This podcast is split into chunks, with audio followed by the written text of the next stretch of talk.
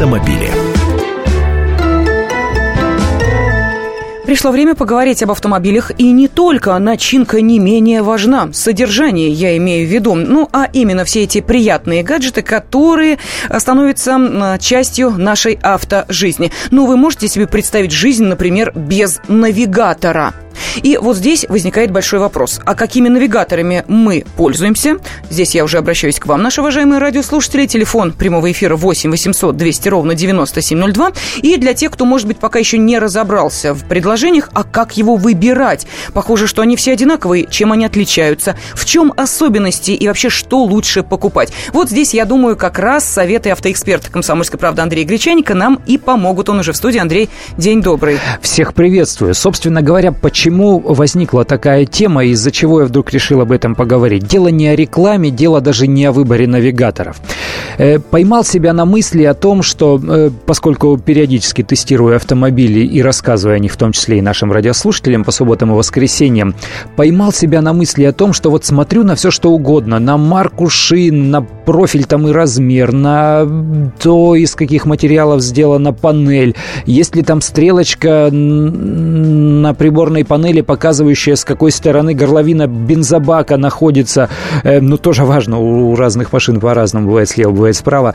Ну, то есть на какие-то мелочи. А вот штатные навигаторы в машинах я сейчас даже не включаю. Вот поймался я на мысли, а почему я это не делаю? Вот лет 5-7 назад, когда только стали появляться, только в дорогих моделях, э, у дорогих престижных марок штатные навигаторы, это было вау.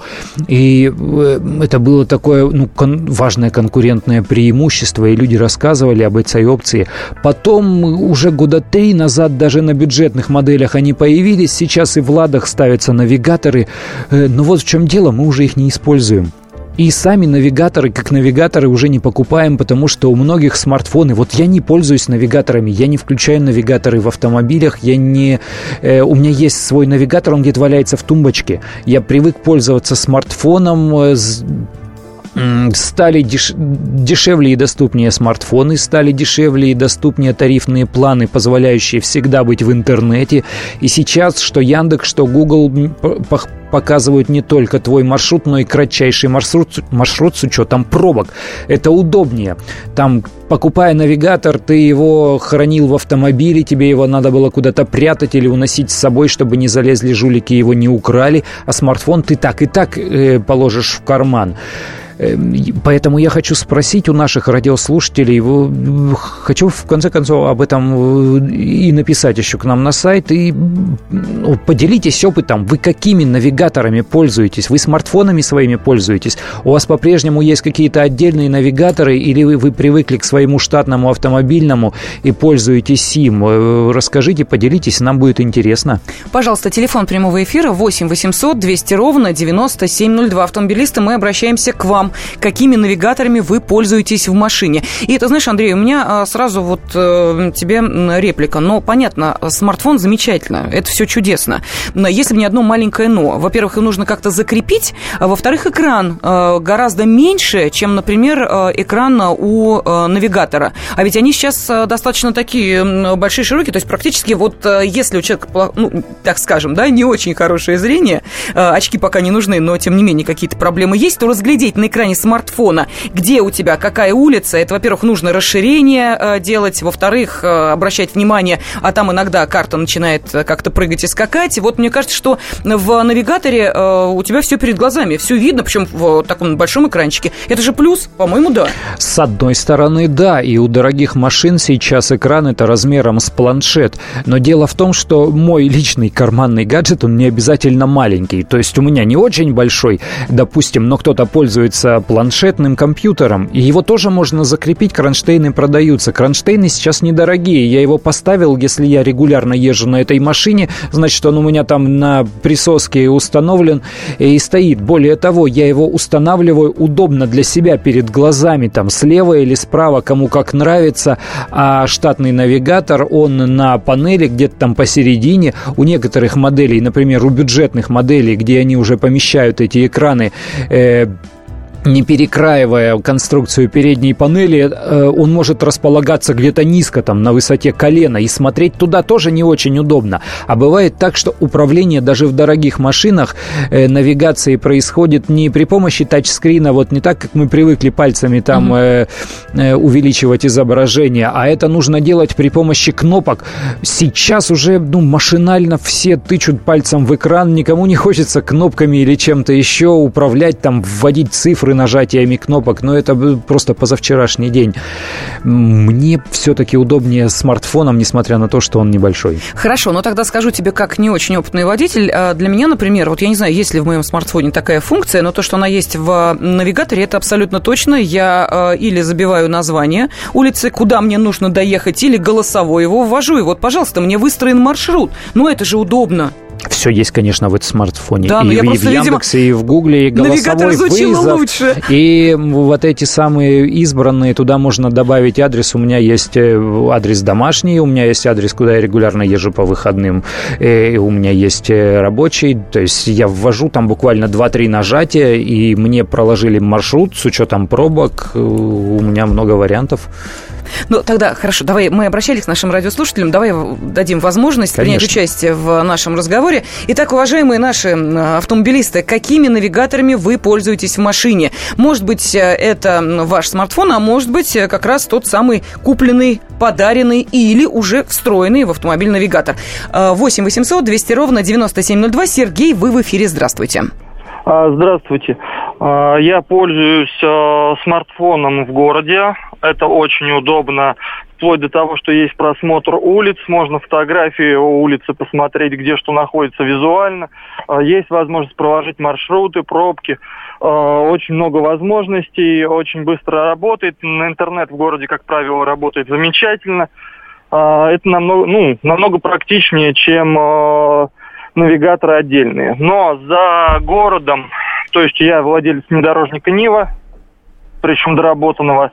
То есть вы ездите там, где нет сотовой связи? Да, где проблемы с сотовой связью, тем более, где с интернетом проблемы. То есть если иногда голосовая связь еще как-то работает, интернет уже покрытие зачастую отсутствует, несмотря на сразу двух провайдеров. А, то пользоваться смартфоном уже неудобно. Плюс а, вибрация, плохая дорога, закреплять в кронштейне сотовый телефон, приходят звонки, то есть все это выпадает, а, разбитые дороги, особенно грунтовки. Это непрактично. Отдельно закрепленный навигатор, вот Navitel, закреплен, на, грубо говоря, намертво удобно, включается именно за городом, и э, спутники ловит он независимо, а, то есть от связи, от сотовой связи, и показывает карты э, практически где угодно. То есть на сотовых телефонах зачастую а, карта показывает только в пределах города или там трассы, где-то за пределами карты уже белое поле или вообще не, не может показать территорию. Да, под, спасибо, подкачивать спасибо, нужно Сергей, предварительно огромное. карты, да, если планируешь уезжать куда-то, где нет э, сотовой связи или где у тебя не будет интернета, нужно предварительно подкачивать, конечно. Вот еще одно смс-сообщение к нам пришло. Пользуюсь штатным, но пробовал и гаджет. Тихий звук. А так ничего, пишет Эдуард. Вот, тихий звук. Ну да, тут тоже... Ну, на, на, сам, на, самом, на самом деле, Зазвонил, да. да. Э, да, пришло какое-то сообщение. Сказал, нет, хозяин, у меня звук не тихий. Олег... Да, дело да. в том, что э, голоса зачастую раздражают, и очень часто люди отключают их или наоборот устанавливают, и делают какой-то апгрейд, тюнинг своих навигаторов. Например, их навигатор начинает разговаривать э, голосом какой-нибудь звезды или голосом Владимира Жириновского. Там, направо поворачивай. Ну, это очень смешно бывает. Да, действительно, есть и такие особенности. Это если нужно голосовое сопровождение. Я, например, по картинке еду, даже голоса не слушаю, только если это действительно какой-то сложный маршрут, и я совершенно точно не знаю эту дорогу, и там много поворотов, тогда уже включаю голос. Следующий звонок. Александр, здравствуйте. Здравствуйте, добрый да, вечер. Добрый день. А, да, добрый день. А, вы знаете, долгое время пользовался смартфоном. В принципе, многие там разные приложения были. Яндекс, все это начало как-то меня доставать, потому что постоянно действительно звонки приходили. А потом просто мне подарили на день рождения хороший навигатор, а, ну, тоже с функцией там поддержки пробок, и даже на него звонить можно, то есть он такой у меня прям А вы знаете, очень долго уже сейчас с ним езжу, и мне он намного больше нравится, потому что, ну, действительно, навигатор, который мне по, по России, вот он вообще, он меня очень сильно выручает, он действительно не глючит, то есть он, он едет, действительно, сразу проложил маршрут, поймал спутник, и все, по дороге повел меня как надо.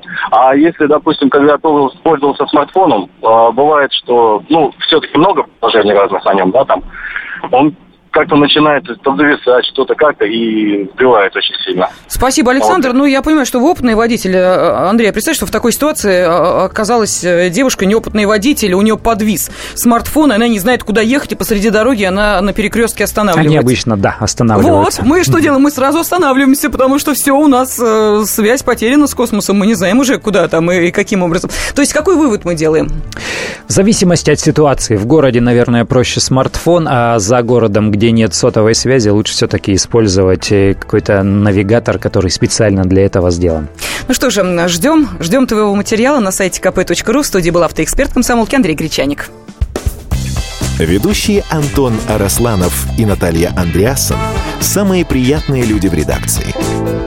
Они настолько располагают к себе, что им не отказывают в интервью даже те, кто принципиально не общается с прессой слушайте программу «Культурные люди» на радио «Комсомольская правда».